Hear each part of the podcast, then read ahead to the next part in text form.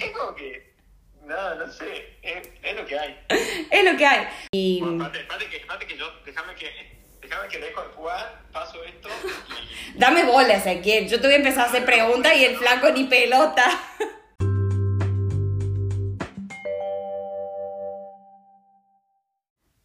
Bienvenidos a un nuevo episodio de Kilómetros Recorridos. Yo soy Agustina, su host, y como ya se habrán dado cuenta, en el episodio de hoy no estoy sola.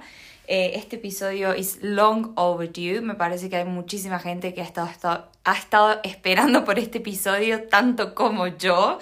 Finalmente lo pude agarrar eh, a este amigo mío querido que me debía esta entrevista hace muchísimo tiempo. Eh, pero bueno, en resumidas cuentas, hablamos con esta persona de cómo es obtener la residencia australiana a través de una skill visa. Eh, él siendo ingeniero industrial nos cuenta su experiencia, su historia, su paso por diferentes tipos de visas y su recorrido hasta obtener la residencia y camino a la ciudadanía. Eh, en fin, voy a dejar que él se presente. Espero que disfruten este episodio tanto como lo disfruto yo. Eh, y bueno, nada, let's go. Bueno, Bueno. un año... dos años que nos conocemos. Eh, Ajá. mi amigo Ezequiel, que mi mamá lo conoce como el chico de Salta. Eh, Muy bien, Así que muy nada, bien. Eh, te me quieres presentar para la gente para que sepan quién sos, eh, qué haces, a dónde estás, más allá de que hoy estás traicionándonos, porque ni siquiera estás viviendo en, en la ciudad que tanto amás, que tanto decís que amás. Pero bueno, ya vamos a llegar a eso.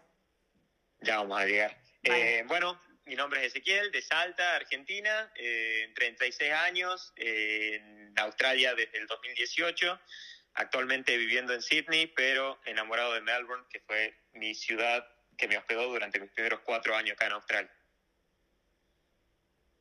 Bueno, eh, a ver, vos llegaste a Melbourne en el 2018, ¿no?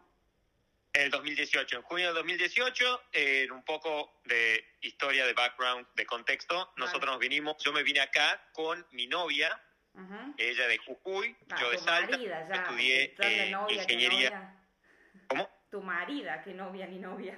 Eh, bueno, bueno, sí, estamos juntos hace, hace mucho tiempo, 10 años ya, pero eh, nos venimos juntos con este proyecto en el 2018. Eh, yo estudié ingeniería industrial en Córdoba, en la UTN. Eh, mi novia, Nati, ella es eh, odontóloga, ella también estudió en Córdoba. Estábamos viviendo en Salta, yo estaba trabajando en una empresa minera, bastante bien, ella también estaba trabajando de dentista y siempre tuvimos la inquietud de probar lo- una experiencia en el exterior y nosotros en el 2018 terminamos concretando. Eso es el, el último paso porque nosotros para llegar, en junio de 2018 nosotros viajamos, pero para llegar a viajar acá a Australia nosotros hicimos mucho trabajo en Argentina, desde Argentina.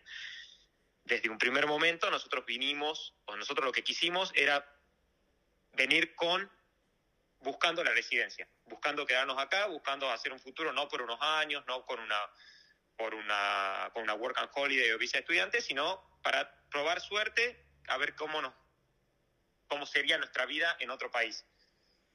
Eh, fue así como yo desde Argentina hice la validación de mi título con Engineering Australia, que es todo un proceso que es bastante simple, entre comillas, para algunas carreras como ser ingeniería, que básicamente, bueno, vos sabés bien esto, Agustina, es escribir papers. Sí.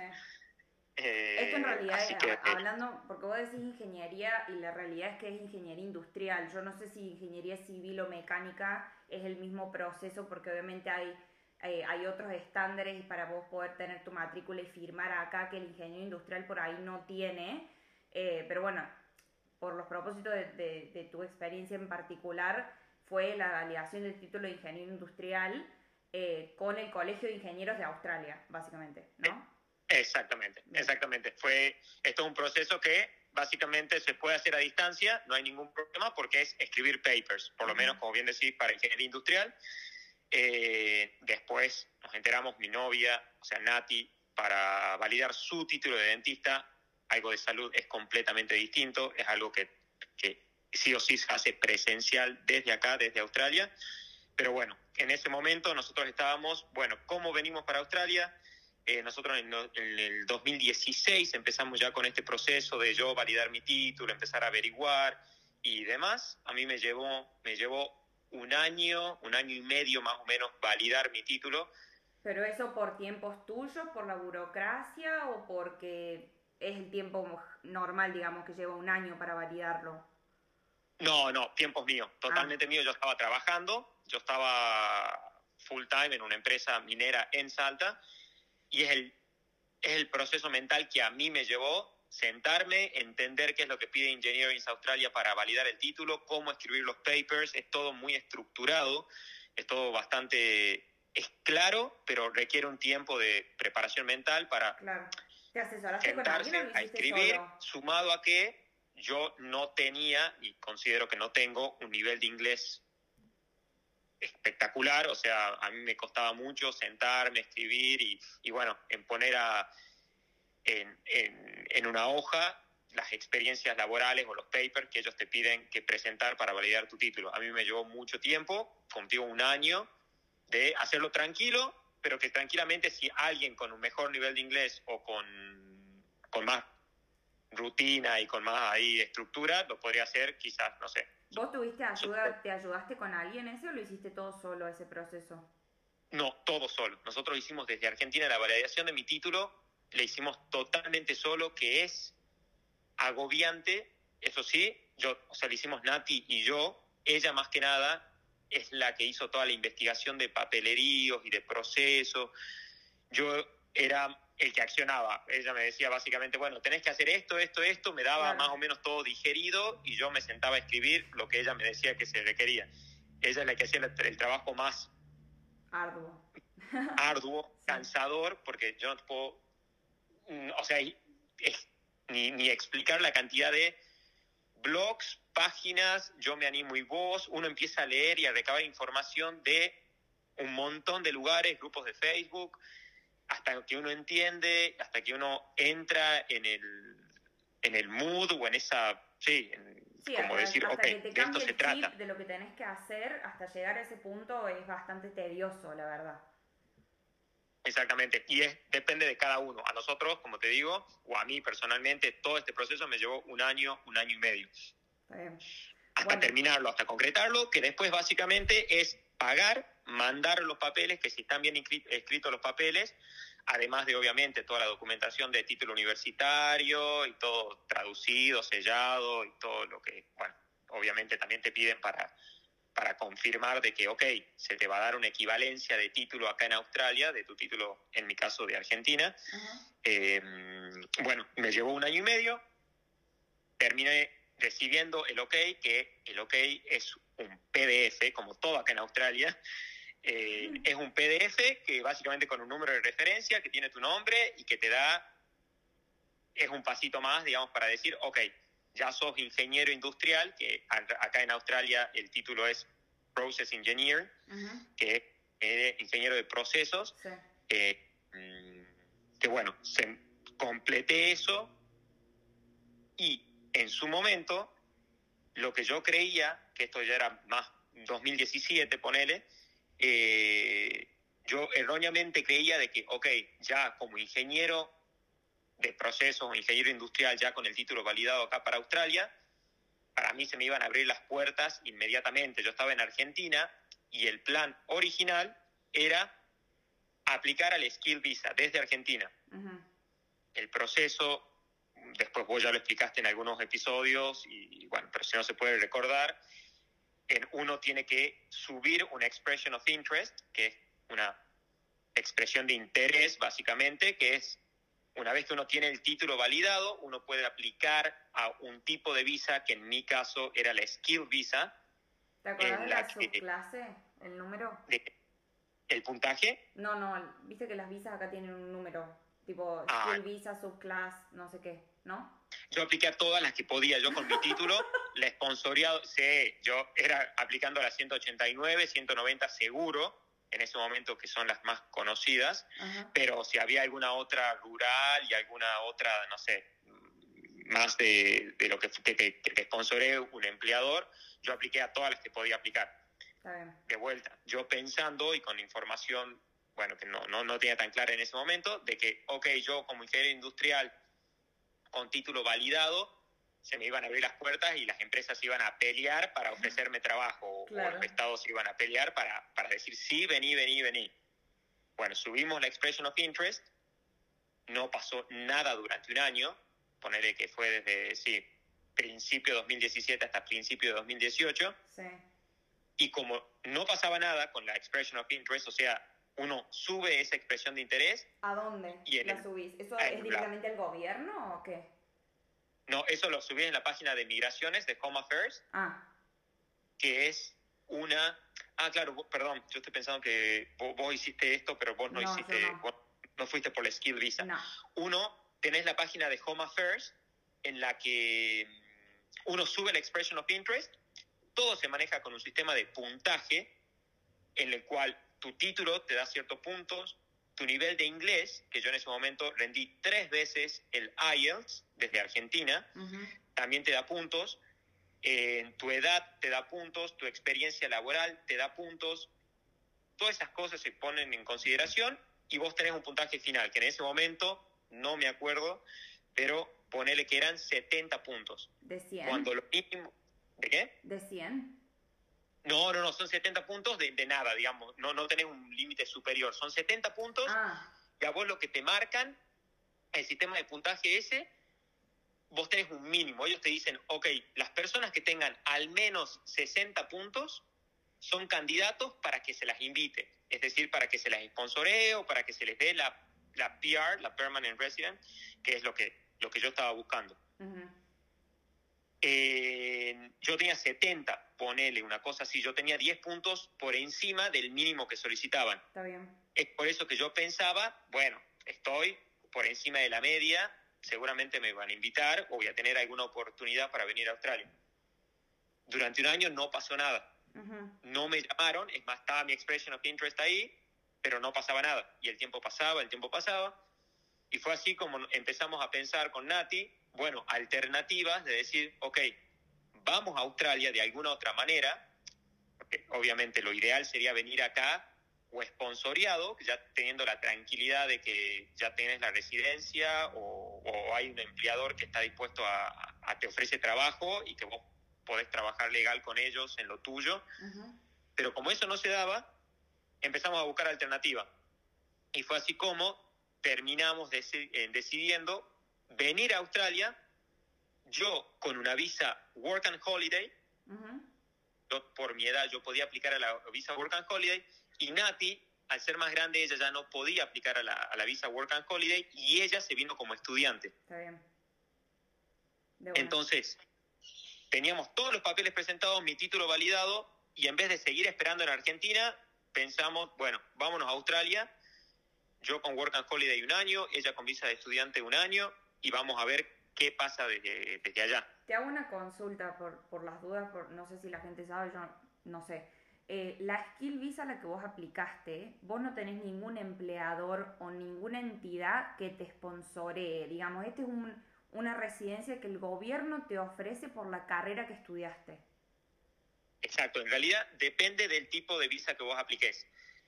La siento, por ejemplo, y adelantándome, yo hoy por hoy por suerte, después de mucho trabajo que ya voy a contar, llegué a la PR y tengo la visa 190. La visa 190 es una visa que gracias a mi título de ingeniero industrial pude aplicar a la Skill Visa, pero a mí me sponsorea, a mí me está sponsoreando el estado de New South Wales. Es por eso que ahora estoy viviendo en Sydney. Pero vos tenés otra visa, que es por ejemplo la 189, que también había mencionado antes, que es la más deseable porque esa visa, si a vos te aprueban esa visa, vos podés vivir donde vos querás, no tenés ningún tipo de... Eh, Restricción estatal. Claro, exactamente, no tenés... Vos vivís donde vos querás, podés vivir dentro de Australia y, tenés la, PR. No, no, te, no, te ata a ningún estado ni a ningún empleador. Y así también tenés muchas visas que son las más fáciles, entre comillas, o las populares, que son las sponsor que te da un empleador. Es decir, que anda a trabajar con un empleador, pero te, esa visa te ata a que vos durante X cantidad de tiempo estés trabajando con él. a las condiciones que el empleador te quiera meter también, porque con tal de darte el sponsor, capaz que te pide cualquier cosa. Que es lo más común acá, o las historias que uno escucha, hay de todo, digamos, uno escucha historias de, de gente que le va la, la, tiene facilísimo y hay otra gente que, que la rema durante años. Eh, sí, hay de todo, digamos, muchas, muchas historias. Pero nosotros, bueno, en ese momento, con ese puntaje que de vuelta, ponele quedan 70 puntos, no pasaba nada. Entre esperar en Argentina, se nos dijimos, bueno, vámonos a Australia. Fue así como nosotros llegamos en junio del 2018, yo con Work and Holiday, Nati como estudiante. Y bueno, y primer, nuestra primera cosa fue decir dónde de Australia obviamente pensar en Sydney, pensar en Melbourne, pensar en las ciudades más grandes, eh, que terminamos decidiendo Melbourne como, porque había salido en ese momento, me acuerdo, durante tres años o cinco años consecutivos como Best Place to Live, y obviamente eso nos llamó mucho la atención. Eh, Sydney ya sabíamos que era un poco más caro que Melbourne, entonces con, con esa información, con bastante poca información, en ese momento, bueno, nos tiramos la pileta, elegimos Melbourne y, fue así que llegamos a Melbourne con una mano atrás y otra adelante porque no sabíamos nada. Estábamos con, con, el título validado, pero nada más. Eh, y bueno, apenas nosotros llegamos a Melbourne, desde Argentina, por una amiga de una amiga, esas, esos contactos que uno ni siquiera sabe, pudimos alquilar una habitación, que acá, bueno, es muy común alquilar un cuarto en una casa compartida. Era una casa de tres habitaciones, nosotros alquilamos una habitación con baño privado y eh, así que por lo menos teníamos un lugar donde vivir. Eh, esa, esa, casa estaba en South Bank, en Melbourne, que los, que los que conozcan Melbourne sabrán, de, es una zona bastante linda. Y una vez que teníamos la tranquilidad de, ok, tenemos donde dormir, pero uno ni bien llega a Australia y no importa cuando escuchen, escuchen este audio, me pasó a mí en el 2018, está pasando a mi cuñada que llegó hace un mes y medio también a Australia, uno disfruta Australia, está todo bien, obviamente nosotros vendimos todo, nosotros teníamos auto, teníamos un departamento amoblado, alquilábamos en Argentina, pero vendimos todo porque de vuelta nuestro proyecto siempre fue ir a por la residencia. Em, entonces, por más ahorros que uno venga, lo primero que uno siente y el primer choque que uno tiene en Australia es qué caro que es Australia. El hecho de pagar renta y uno hacer, obviamente, apenas llega, es inevitable hacer la transformación a pesos argentinos y uno se espanta porque son, son es una locura los números eh, y bueno, ahí uno empieza a agarrar la desesperación de necesito trabajar, necesito generar ingresos, necesito ganar en dólar australiano. Eh, fue así como entre toda la esa maraña de cosas que uno no entiende, hasta cosas de como el transporte, las cuentas bancarias, que bueno, vos ya hiciste algunos capítulos hablando de esos primeros pasos acá en Australia, que uno está perdido porque en Argentina es bastante distinto al mismo tiempo era el hecho de buscar trabajo, que obviamente lo más fácil, si uno tiene un nivel mediano de inglés, que yo considero que tengo un nivel mediano de inglés, hospitality. Porque digamos, los rubros, no sé si vos coincidís, Agu, decime qué te parece, pero son, si no tenés inglés, cleaner. O Uber Eats. Si tenés un nivel mediano de inglés, hospitality o retail, que sería como venta al público, y, son como los dos rubros. Y construcción, te estás olvidando. Es verdad, o construcción que pagan muy bien también, es verdad. Que a vos no te interese, hay mucha gente que sí. Exactamente, construcción es también que pagan muy, muy bien. Sí. Pero bueno, durante los primeros meses, eh, obviamente las primeras semanas, dos, tres semanas diría yo, disfrutando de toda la, ay, qué linda Australia, qué linda Australia, pero después, entre pagar el alquiler, salir a comer y gastar en un café, 5 dólares y, y, vos decís, no, ¿cuánto, ¿cuánto significa esto en peso? Bueno, uno empieza a, desesperarse para producir y em, yo empecé a hacer Uber Eats, ese fue mi primer ingreso acá en Australia y al mismo tiempo armé unos currículum que de vuelta todos, yo creo que nadie arma un currículum, nadie tiene un currículum de hospitality que sea verdad, pero uno arma, inventa, maquilla.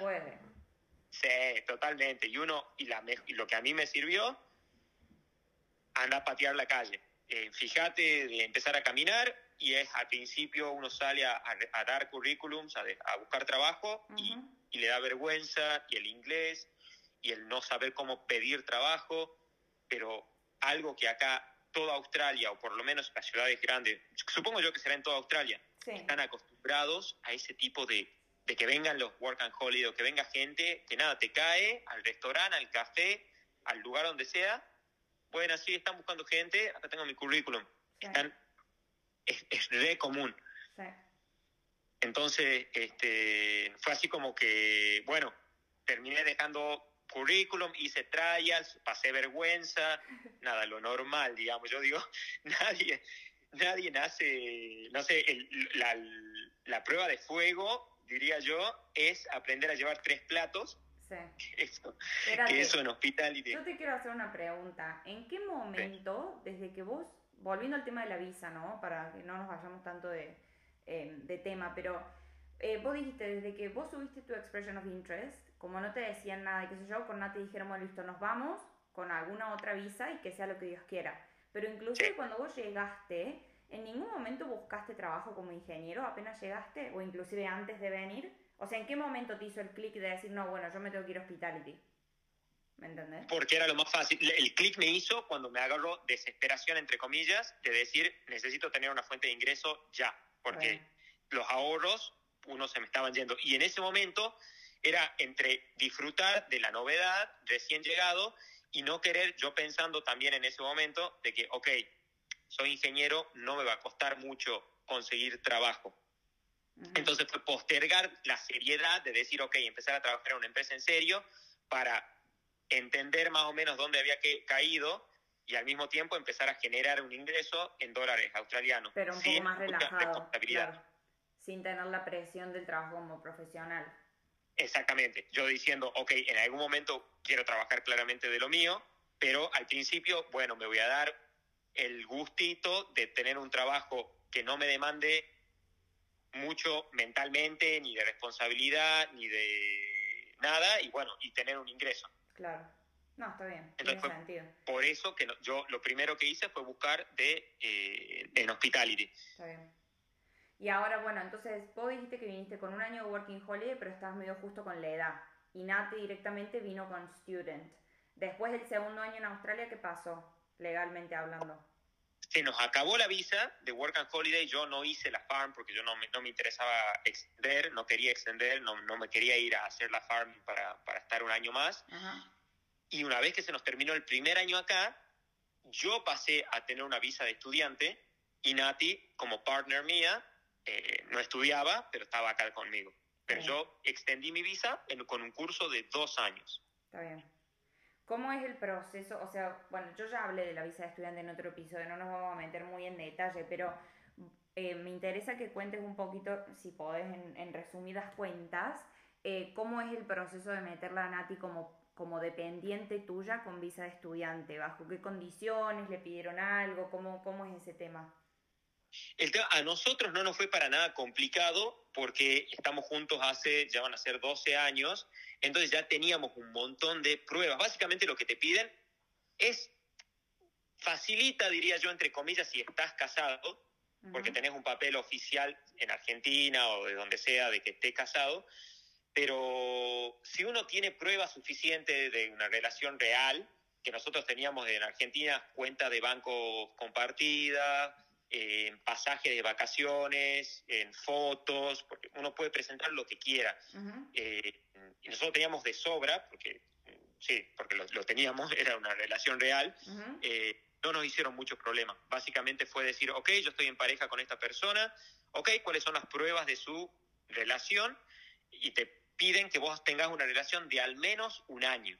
Está bien. Eh, nosotros cuando llegamos a, acá a Australia teníamos también el el list compartido, cuentas de banco compartidas acá en Australia desde el minuto uno, y sumado a eso presentamos todas las pruebas que teníamos desde Argentina. Entonces, la verdad es que no fue para nada complicado. Eh, probar la relación y que, y que ella entre como partner. Y la única diferencia entre ustedes dos, o sea, los dos tenían las mismas condiciones de visa de estudiante en, en términos de laborales.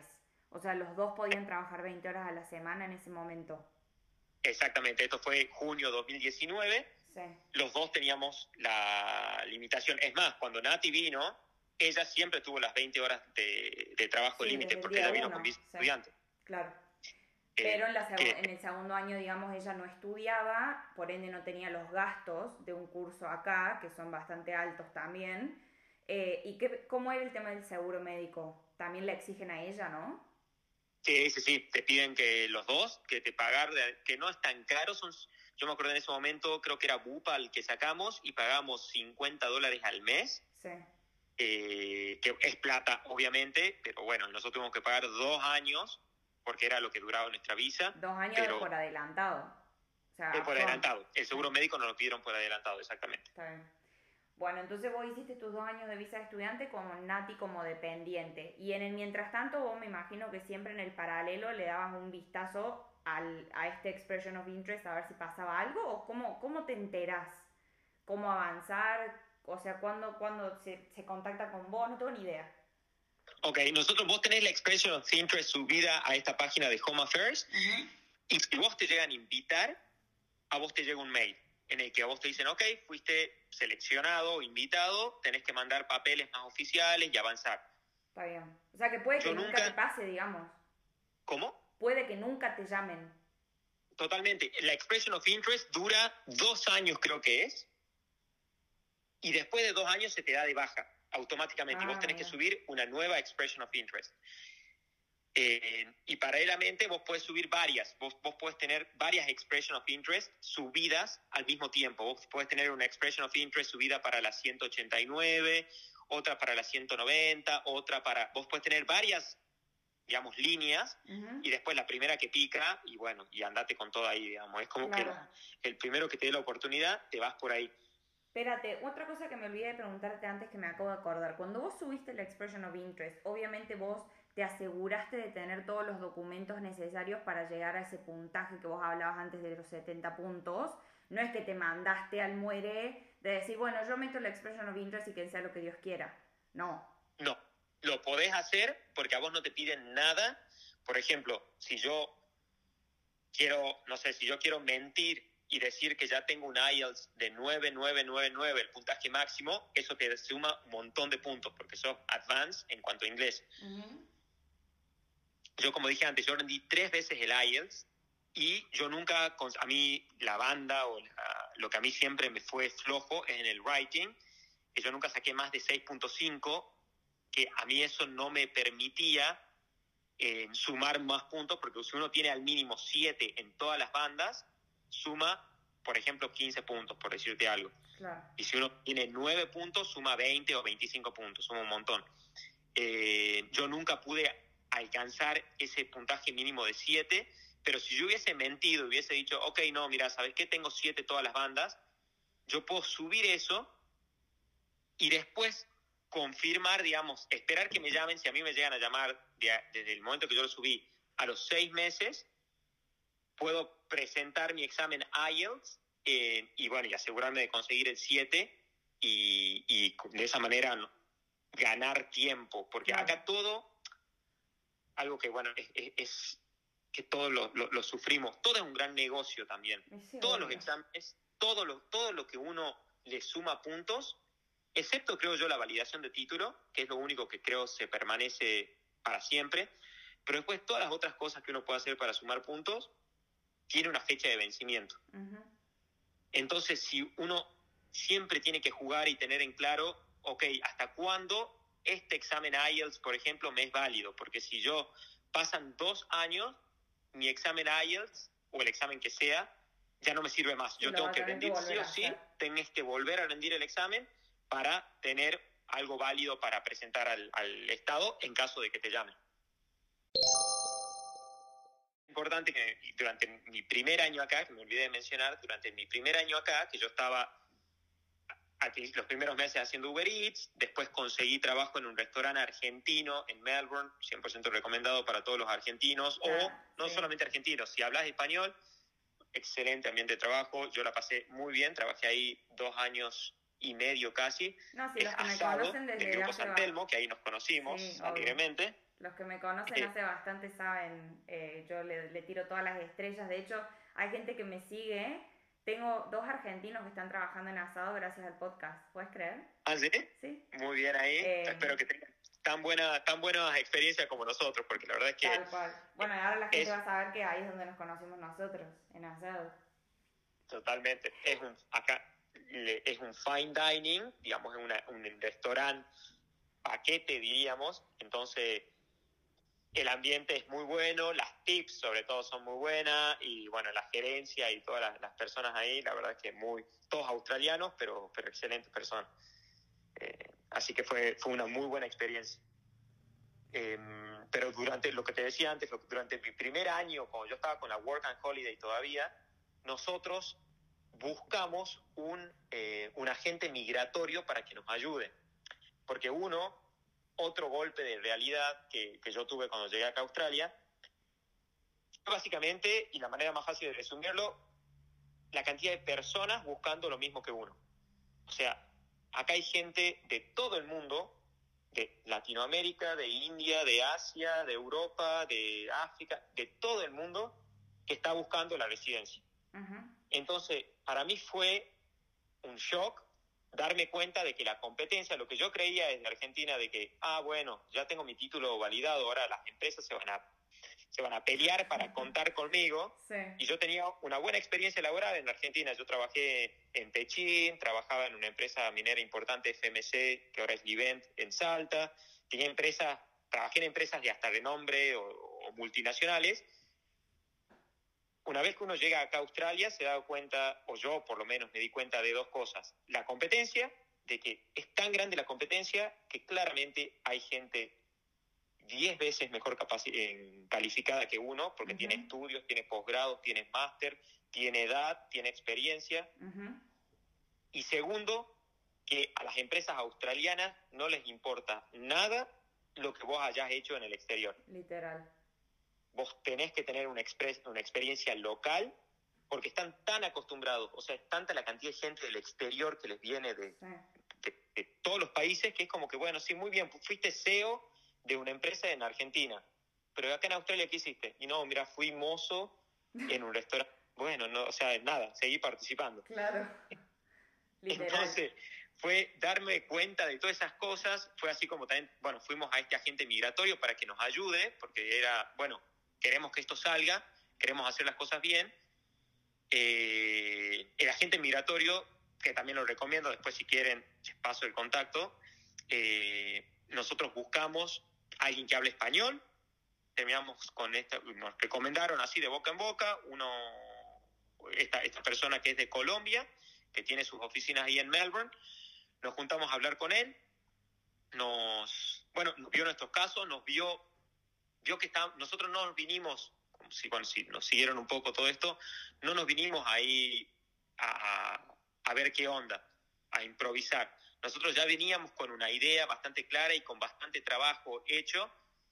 Entonces, esta persona, el agente migratorio, nos dijo, ok, bueno, van por el buen camino, empiezan a considerar irse a zonas rurales. Porque como te digo, entre todas las cosas esta de sistema de puntos en que se maneja, por edad, por título, por experiencia laboral, por nivel de inglés, otro, otra variable que también te suma puntos es si vos estás estudiando y viviendo en una zona rural. Entiéndase como zona rural, ciudades que claramente no son Sydney, no son Melbourne, no son, son las zonas, no, no, no cuentan las ciudades más populares, sino que son zonas capaz lindas como Adelaide, Perth, que no estuve, pero que Tasmania, bueno, inclusive. Sí, es donde no tienen la gente. Eh, o sea, que están tratando de mover el flujo de personas a las ciudades no tan populares. exactamente, exactamente, es la manera que ellos tienen de decir, ok, bueno, ¿querés la residencia? Bueno, Ándate a vivir a Tasmania. ¿de qué? Ándate a vivir a Tasmania. Claro, y entre uno es, yo digo esto entre unas comillas enormes, porque es como no te garantizan nada. No. Eso vos te decís, anda a vivir a Tasmania dos años, suma vemos. 5 o 10 puntos Sí. y esperá y sentate para ver si eso es suficiente, porque vos, eso es lo, lo frustrante de todo esto, este proceso es que vos nunca tenés una claridad, vos nunca tenés certeza de nada. A vos Australia nunca te garantiza ni te dice... El gobierno no te da explicaciones de nada, tampoco. No, no te dice nada, es como que ellos te van moviendo y obviamente para su conveniencia, que es totalmente lógico, pero vos hasta que no te sale, hasta que yo, que ya contaré, digamos, no me llamaron para la residencia, vos no sabés y vos tenés una incertidumbre tal que es justamente lo desgastante de todo este proceso, que mucha gente se termina cansando y se termina yendo porque sí, Es, uno, es un desgaste mental, energético, de plata, de, todo emocional. Eh, no me quiero adelantar, ya vas a contar bien cómo fue el proceso, pero realmente el proceso de ustedes no fue tan largo porque imagínate, más allá de que caduque a los dos años y demás, ponle que estés así, no sé, cuatro años acá en Australia, no puedes aplicar la Working Holiday. La única forma de quedarte es turista sin poder trabajar o pagando la visa de estudiante con todo lo que eso implica. O sea, obviamente en algún momento la gente va a decir basta y se va.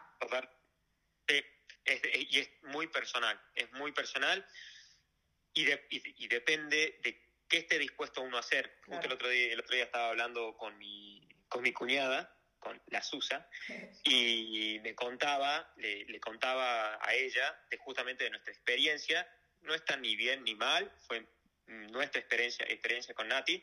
Nosotros en un momento estábamos, entre comillas diría, obsesionados y estábamos dispuestos a hacer cualquier cosa. Nosotros estábamos dispuestos a irnos a vivir a Tasmania, a Darwin, a Perth, a lugares que no nos encantaban, pero era, bueno, es lo que hay que hacer. si esto es lo que nos, para tenerla, Si esto es lo que nos acerca un pasito más, pero de vuelta, y es hacer todo ese sacrificio sin tener ninguna certeza. Claro. Pero, pero bueno, nosotros estábamos con este... ¿Qué tan convencido estás vos de hacer el proceso, básicamente? Totalmente. Y, sí, y, y, la, y es justamente hasta dónde das a este proceso que vos no sabés si, si te va a llevar a buen puerto o no. Claro. Porque vos vas a hacer todo lo que tenés que hacer y y no se te da. Y que yo conocí, desgraciadamente, mucha gente que, que les pasa así. Tenés muchos factores, obviamente, es factor suerte, factor que se te dé oportunidad. Y así como yo te cuento toda esta historia que es la más difícil, la que hay que parirla y la que hay que esperar, hay gente que yo escucho que dice, no, yo llegué al mes, empecé a trabajar en el estudio de arquitectura y me ofrecieron el sponsor.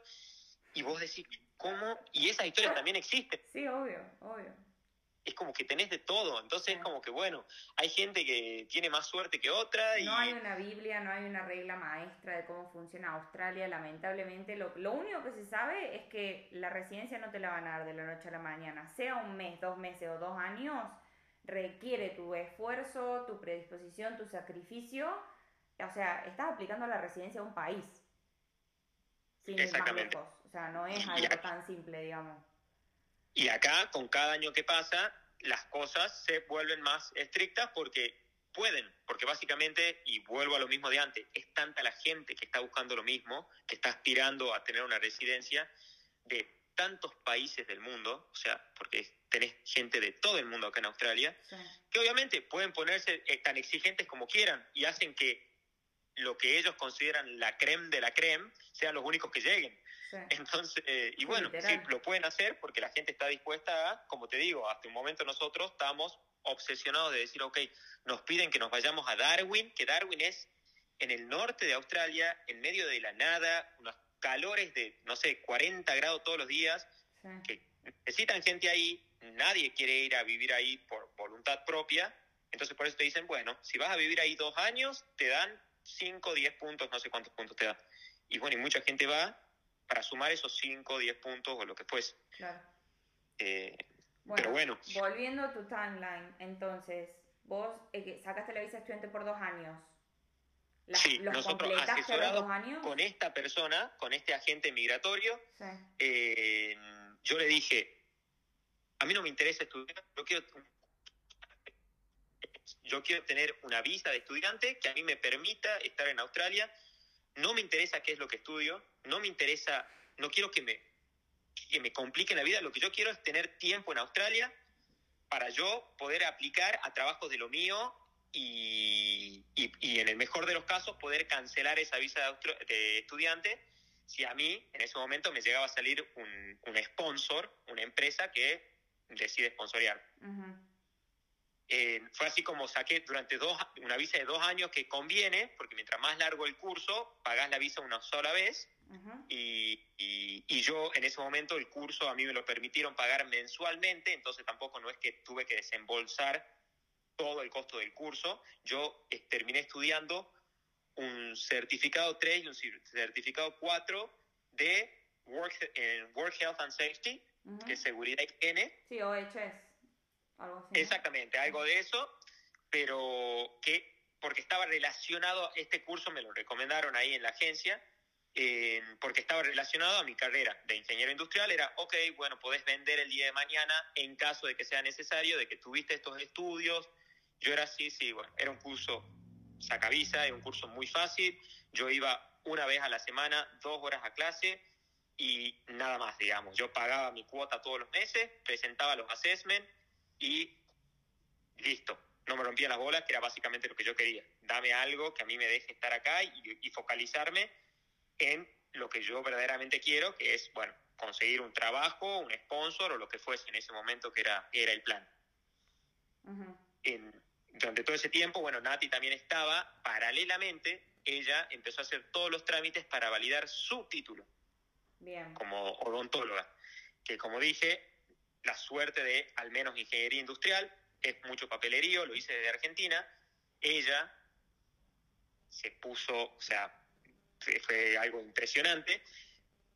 la validación del título de odontóloga es mucho más difícil, más complicado.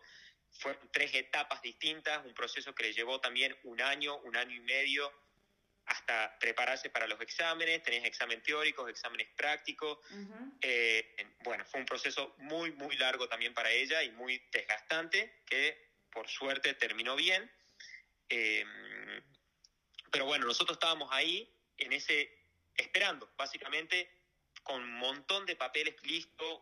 Yo tuve que rendir, a mí se me venció el IELTS que yo había rendido, como dije, tiene una duración de dos años, a mí se me venció ese, ese examen entonces mi expression of interest perdí esos puntos porque yo no tenía un examen válido. Claro. Acá fue así como, por suerte me pasó eso porque acá conocí el examen que también te lo aceptan, que es el PTE, que el que esté escuchando este, este, este podcast, entre el IELTS y PTE, PTE toda la vida. ¿Estás seguro que es el PTE y, el no, y no el PET? PET. No, este es el PTE. Ah, porque en Argentina puedes rendir uno que es el PET, que es el nivel previo al FIRST, que es como un básico básico de inglés, pero no, el, el PTE no lo escuché nunca. Cuestión, ese también te sirve. Este sirve tanto como el IELTS. el IELTS, lo que tiene el PTE es que no te lo toman en Argentina. No sé si en algún otro país. En Australia claramente sí te lo, lo, puedes rendir. En Argentina no tenés dónde rendir el PTE. En Argentina es el IELTS. Claro. ¿Cuánto eh, sale el eh, PTE, te acordás? Lo mismo, lo mismo que el IELTS. Ah. No sé cuál es, no me acuerdo cuánto pagué. ¿Y cuál es la diferencia entonces? ¿De qué? ¿Cuál es la diferencia entonces? ¿Es más fácil? Es muchísimo más accesible. Como les dije antes, yo nunca, en el PTE yo tenía un promedio de 7, 7,5, pero yo en el writing, en la banda de, la de escritura, lo, lo rendí tres veces, la vez que más alta nota saqué fue 6.5. Claro.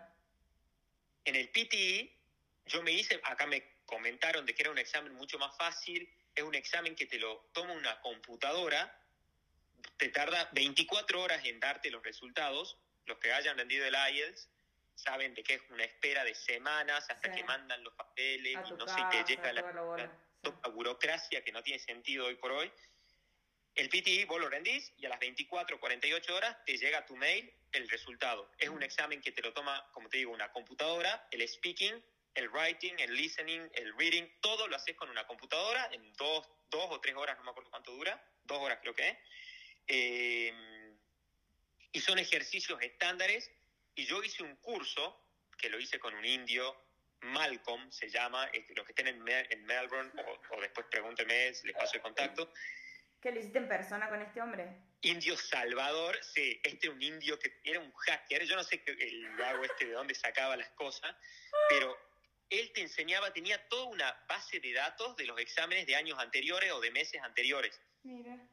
Y él te mostraba y te decía, ok, en este ejercicio hay que hacer estas cosas. Para darle el ejemplo más, para que entiendan lo que... La argentinidad, el palo. La diferencia entre el PTI y el IELTS. En el PTI, como te lo toma una computadora y a vos te lo corrige una computadora, hay un examen, hay un, un ejercicio dentro del examen que es Describe Image, que es, te ponen, vos estás en la pantalla con los auriculares y el micrófono, te ponen una foto en la pantalla y vos, el ejercicio es describir lo que estás viendo, describir la foto. Sí. Vos imaginate hacer eso en el IELTS, con tenés una persona cuando vos haces el speaking y bueno, y obviamente se pone nervioso uno y bueno, y hace lo mejor que puede. Para rendir ese ejercicio, que esto me lo enseñó Malcolm, por eso adoración toda la vida a Malcolm, ese ejercicio para pasarlo era, si yo tenía, por ejemplo, un jardín, yo estaba viendo una foto de un jardín con un árbol y un perro, para pasar ese ejercicio, eh, yo lo que tenía que hacer era, on the screen I can see a dog, on the screen I can see flowers, on the screen I can see tree, on the screen I can see red, on the screen I can see grass. Overall, it is a very interesting image. O sea, vos repetís frases sencillas, frases simples. Claro y el sistema te las toma como correcta y toma de que las, cosas que vos estás diciendo, perro, flor, rojo, pasto, árbol, son cosas que están en la imagen, entonces te da puntaje, un, puntaje máximo. Yo, fue así, bueno, y todos los ejercicios tienen su... No te enseña a inglés, te enseña a rendir el examen, pero yo después de hacer este curso con Malcolm, saqué 90, 90, 90, 90. Es como si yo, que es igual, es equivalente al IELTS. Es como si yo en el IELTS tuviese 9, 9, 9, 9, que yo sé que no tengo ese nivel de inglés. Claro. Pero es la nota que yo obtuve y es lo que a mí también me permitió sumar más puntos en todo este sistema de puntos del Skill Visa. Yo sumé un montón de puntos porque saqué la nota máxima. Claro. Mira vos, eh, qué tricky hay. No, yo no sé, yo te juro, no entiendo cómo lo siguen aceptando, porque la cantidad de gente que estaba preparándose con este, con este tipo, con Malcolm, éramos un montón. Y, o sea, claramente tienen que saber que existe este tipo de, engaño al sistema, pero bueno, no sé, bueno, el, gobierno australiano sigue aceptando al PTI, bienvenido sea, hasta que no se aviven, rindan el PTI, es la recomendación que le hago, entre el IELTS y el PTI, PTI toda la vida. Bueno, y ahora hacemos un fast forward porque la gente ya se me va a aburrir. Yo sé que nosotros podríamos estar hablando por horas, Ezequiel Corazón, pero contame em, el año pasado, todo lo que fue tu 2022. No, bueno, o en el 2021 te fuiste vos. Rendí el examen PTI, rendí otro examen NATI, como digo, yo desde acá, desde Australia, también estaba aplicando a trabajos de lo mío, de ingeniero industrial, pero ya cuando se me terminó la Work and Holiday, con visa de estudiante, Nunca tuve una entrevista, yo siempre adjudicándosele a que qué empresa me va a querer contratar teniendo una limitación de 20 horas para trabajar. Claro. Ya estábamos considerando irnos a vivir a una zona rural, a Adelaide, para ver de sumar puntos, con una incertidumbre, bueno, enorme. Eh, de vuelta, yo quiero dejar claro, nosotros estábamos trabajando, estábamos haciendo cosas para sumar puntos y para estar preparados, y gracias a la pandemia, a nosotros se nos presentó, como dice Homero, la oportun crisis, digamos. Fue la crisis de la pandemia que cerró, fue durísimo, cerró todas las fronteras acá en Australia, hizo la vida, bueno, complicada en todo el mundo. Pero fue gracias a la pandemia que el estado de New South Wales hizo un llamado y dijo, estamos buscando ingenieros industriales, industriales el único requisito es que vengan a vivir a New South Wales, a donde sea, no importa, no tiene que ser una zona rural, tienen que estar viviendo en New South Wales y nosotros los sponsoreamos. Eso, gracias al faltante de gente que había por el coronavirus, se presentó esta llamada, yo estaba viviendo en Melbourne, fue así como me vine, en tres días me vine yo acá para presentar los papeles, eh, me vine a Sydney, presenté los papeles y a las dos semanas me terminaron invitando a que aplique a la residencia, básicamente. ¿Qué papeles presentaste ahí en Sydney? ¿Cómo? ¿Qué papeles presentaste ahí en Sydney? Y fue presentar todos los mismos papeles que yo había presentado antes en la Expression of Interest. Ah. El examen de inglés, mi experiencia laboral, ah, mi, mi, título, mi todos los papeles de nada, digamos. Claro, no, porque yo me acuerdo cuando vos te fuiste en su momento, vos nos contaste que tenías que demostrar que vos estabas viviendo en Sydney, entonces tuviste que buscar Ah. un trabajo, los payslip y toda la historia. Exactamente. Bueno, porque justamente, como digo, la uni- el único requisito que tenía era estar viviendo en Sydney para Claro. que Sydney te sponsoree. Yo estaba viviendo en Melbourne. En tres días organicé el viaje, me vine a Sydney, conseguí trabajo en Sydney en un restaurante, porque a ellos no le importaba de qué estés trabajando. Yo podía ser, ellos estaban sponsoreando ingenieros industriales, pero yo podía estar trabajando en lo que sea. Ujú. Obviamente llegué a Sydney, conseguí trabajo en hospitality, tenía un payslip, que es un recibo de sueldo. Ya está, eso es lo que mandé. Yo tenía una antigüedad de, acá los recibos de sueldo por suerte son semanales, o en la mayoría de los trabajos de hospitality al menos que yo estuve. Entonces yo trabajé una semana en este lugar, mandé el papel, porque vos también tenés un plazo para presentar todos los papeles, a mí me cerraron justos, saqué la licencia de conducir de acá de Sydney, de New South Wales, yo tenía la licencia de Victoria, hice el pasaje que es un trámite nomás, lo, saqué la licencia de, de- de New South Wales, entonces yo mandé todos papeles como diciendo, yo estoy trabajando, yo estoy acá Yo viviendo en New. South Wales, yo, Sí. yo era un recién llegado, pero bueno, pude conseguir papeles que demuestren de que yo estaba viviendo acá, y fue así como finalmente, bueno, me terminaron invitando y, y después nos terminamos mudando realmente, porque a todo esto Nati estaba todavía en Melbourne, y después a principios de este año, todo esto surgió a mediados del año pasado. Pará, vos el año pasado estamos hablando del 2021. Ah, 2021, claro. Ya estamos en el exactamente. 2023, macho. Es verdad, ya estamos ahí. Ya, Sí. ya, ya estoy un poco corrido de tiempo. Pero sí, todo esto fue a mediados del 2021 y nosotros en, en, en marzo, eh, no, en febrero del 2022 nos mudamos finalmente los dos acá a, a Sydney. En- así que bueno, es nada, tú- estamos ahora esperando acá, nosotros ahora en junio del 2023, o sea, en cinco meses, podemos aplicar ya a la ciudadanía y una vez que nosotros tengamos ya la ciudadanía, podemos hacer lo que queramos, que la idea es volver a nuestra, nuestro primer amor, que es Melbourne, porque O sea, una de las condiciones, Sydney. digamos, eran dos No. años en Sydney. ¿cómo? Una de las condiciones, la única condición que ellos te pusieron fueron dos años en Sydney viviendo. En New South Wales. sí. En New South Y Wales, nosotros perdón. Sydney, porque bueno, obviamente si nos dan a elegir, nos vamos a, a lo, a lo- a lo más Pero- lindo, supuestamente más grande, pero pues, tiene que ser en New South Wales. Está bien, pero recalcamos de vuelta, no hay condición laboral. Vos no tenés que estar dos años trabajando como ingeniero. No. No, para nada, para nada. Y eso, pero de vuelta, ganas. eso depende de la condición de la visa que uno aplique en su momento. En ese momento, la oportun crisis que a mí se me presentó fue esto que me flexibilizaron, que no les importa de qué yo esté trabajando. Es- lo único que yo tenía que hacer era vivir acá, en New South Wales. Claro.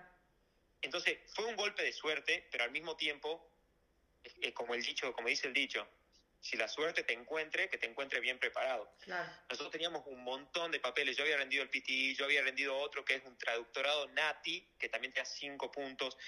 Yo seguía, y de vuelta, de una manera un poco obsesiva, viendo de qué hacer para llegar a la PR. Ya estamos viendo de irnos a vivir a Adelaide, que era zona rural, Sí. y que bueno, después de vivir dos años sumar más puntos.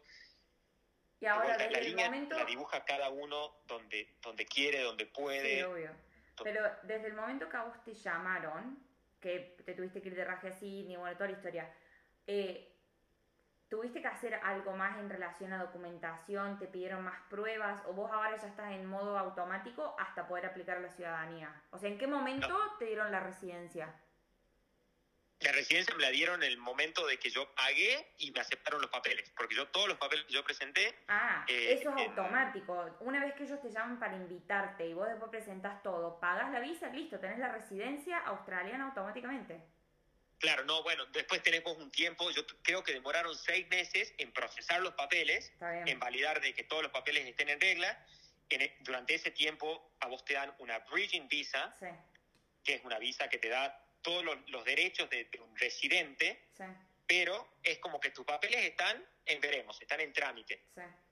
y después de seis meses nosotros aplicamos, por decirte, en junio del 2021 y en diciembre me terminaron saliendo de que, ok, todos los papeles estaban en regla, está todo bien, digamos, ya tenés la, la PR oficial. Está bien.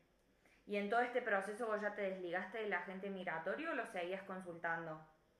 No, para nada. Una vez que eh, nosotros eh, obtuvimos la PR, ya no porque ya no hay nada más que hacer. En realidad ya no hay nada más que hacer porque ya está todos los papeles presentados. Él nos ayudó hasta que nosotros aplicamos, pagamos la visa y mandamos todos los, papeles, pagamos la PR y mandamos todos los papeles.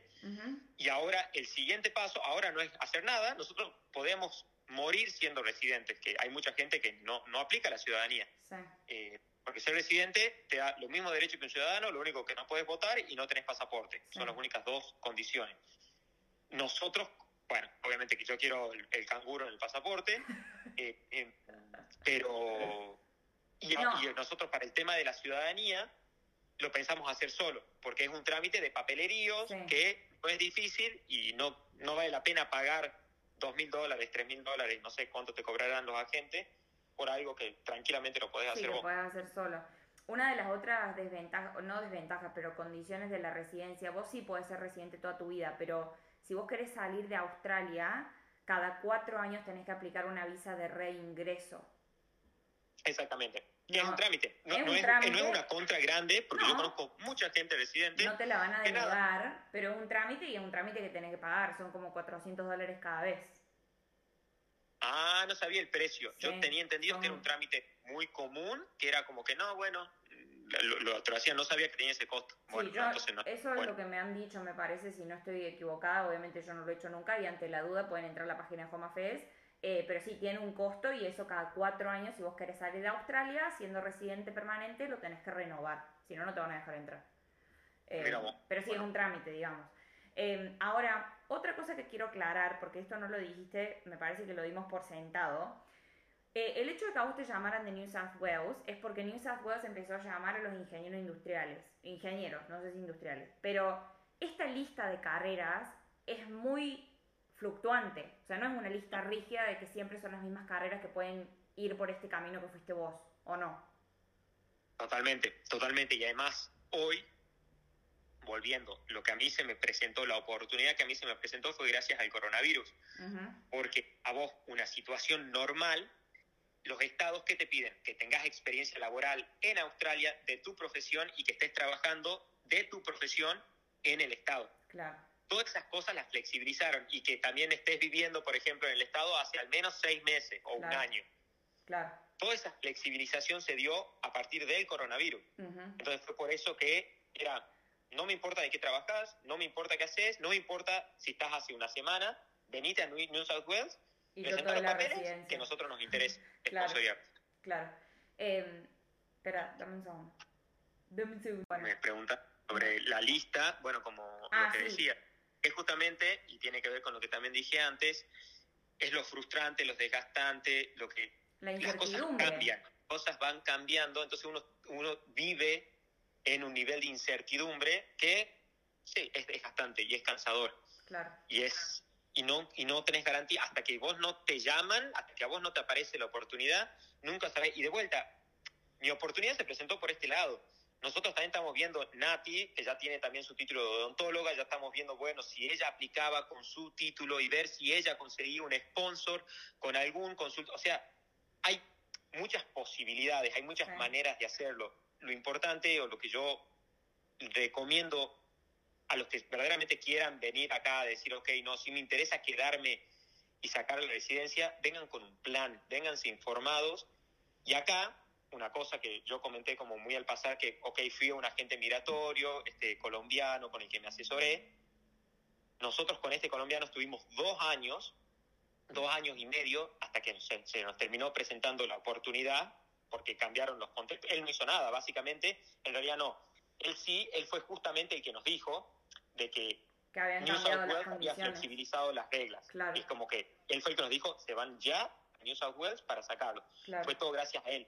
Pero me refiero que él no, no creó la, la, la, oportunidad. La oportunidad se presentó y obviamente él, por suerte, y le agradecemos, estaremos agradecidos toda nuestra vida, estaba con nuestro caso, entonces nos dijo, ustedes se van a New South Wales porque les sale la residencia. Claro. Nosotros, durante el proceso de estos dos años y medio que nosotros estábamos esperando hasta que se nos presentó esta oportunidad, consultamos con otra gente, porque nosotros era, ok, bueno, tenemos esta versión, pero al mismo tiempo seguíamos leyendo cosas por internet, pagamos con otros agentes que nos dijeron básicamente lo mismo que nos decía él, entonces era, ok, nosotros pagamos dos agentes más, consultas, que no sirvieron para nada, porque básicamente nos decían, no, bueno, sí, se tienen que ir a una zona rural si no sirvieron de nada después de que escuchaste lo que tenían para decir. Antes, digamos, es como que vos tenías la duda de que querías una segunda opinión. Exactamente, es, exactamente lo que vos decís, es una segunda opinión, porque vos decís, ok, yo estoy con esta persona A, que es con la que tengo el, mayor compromiso, pero después de un año vos decís, che, me estará diciendo todo lo que me está, estará cubriendo todo. Claro. Bueno, ya la persona B Ok, la persona B te dice más lo mismo que te dice la persona A, ok, y después llamamos a una persona C. Y, fue, todo eso es plata y son consultas que quedan en la nada, porque es como, sí, uno compra tranquilidad en el sentido de que, ok, bueno, el diagnóstico, si se quiere, que me está dando mi doctor principal, hay dos, dos otros que también me lo están dando. Está bien. Te quiero hacer dos preguntas eh, antes de que me olvide. Una, Nati está como dependiente tuya en lo que es todo el proceso de la ciudadanía, ¿no? claro, exactamente. Hoy por hoy, PR, ciudadanía futuro en junio. Sí. Pero sí, ella está con la partner visa, claro, ella está aplicando, aplicamos por mi título de ingeniero industrial y ella como partner mía. Está bien. Y la segunda cosa es, ante la duda, obviamente todo este episodio eh, que es una situación muy particular, los dos hemos vivido en un tiempo de coronavirus y, condiciones que ya en Australia no existen o van a dejar de existir en breve. Por ende hay un, hay un par de cosas que son muy particulares a vos, que capaz que no apliquen a cualquiera. Por eso yo siempre digo que ante la duda vayan a la, a la madre fuente, a la fuente madre, que es la página de Home Affairs.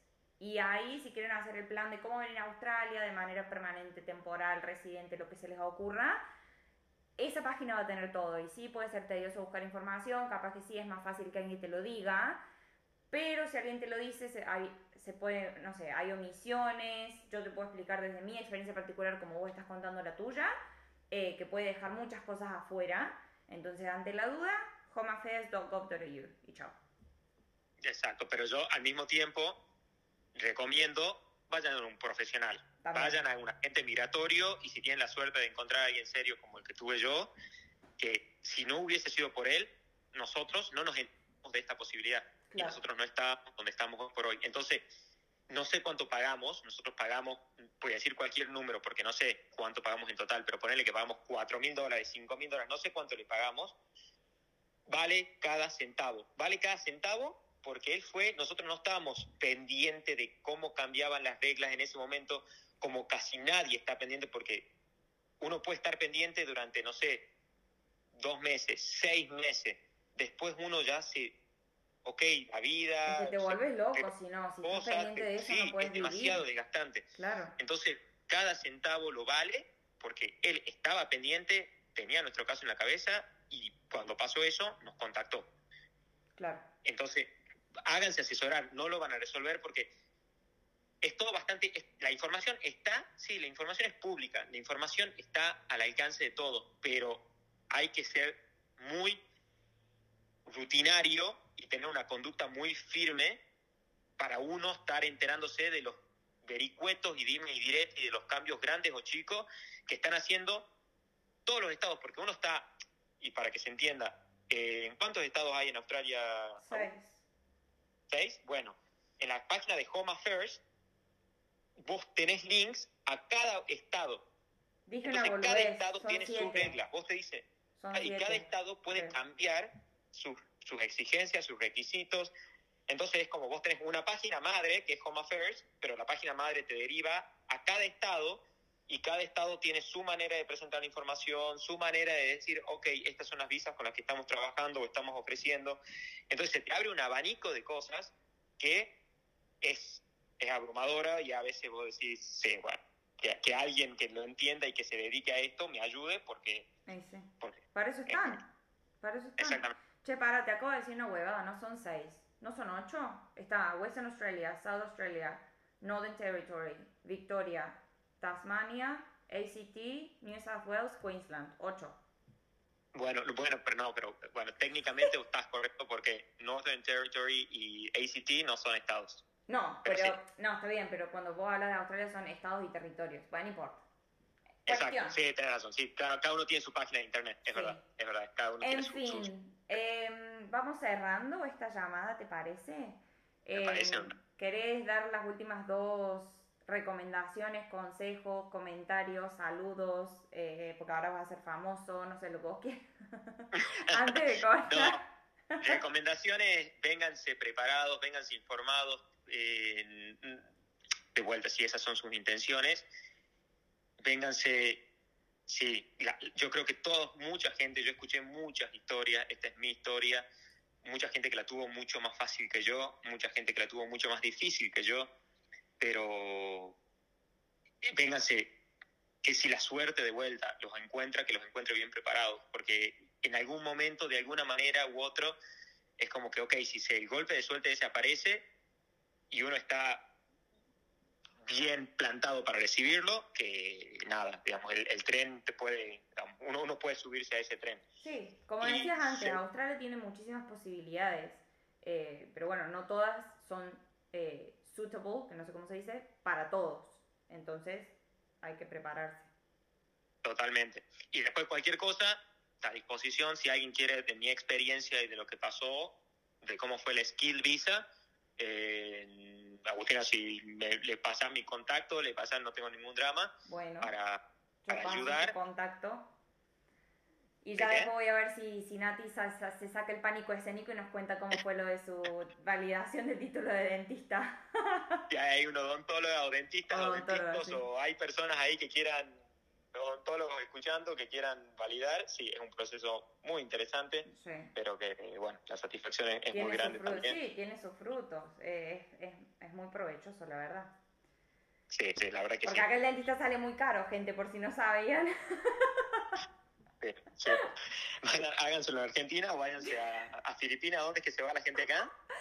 Eh, no sé si es Turquía.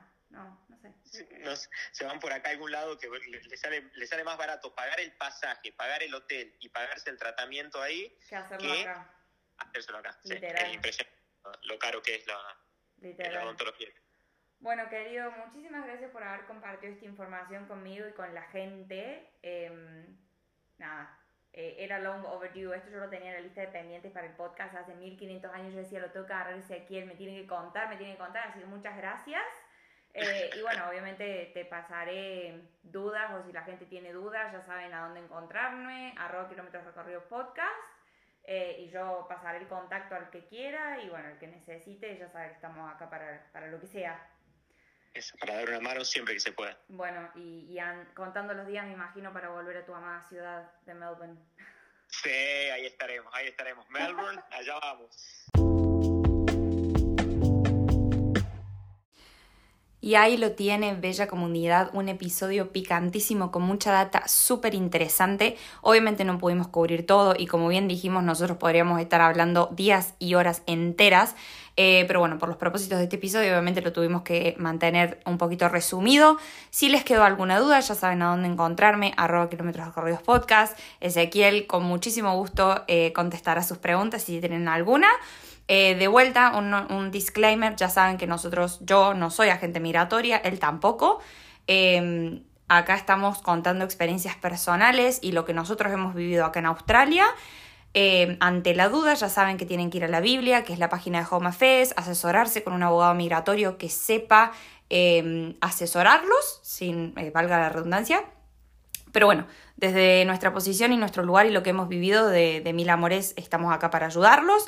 Espero que lo hayan disfrutado y bueno, dejo que sigan con sus vidas y yo sigo con la mía y nos vemos la próxima. Bye.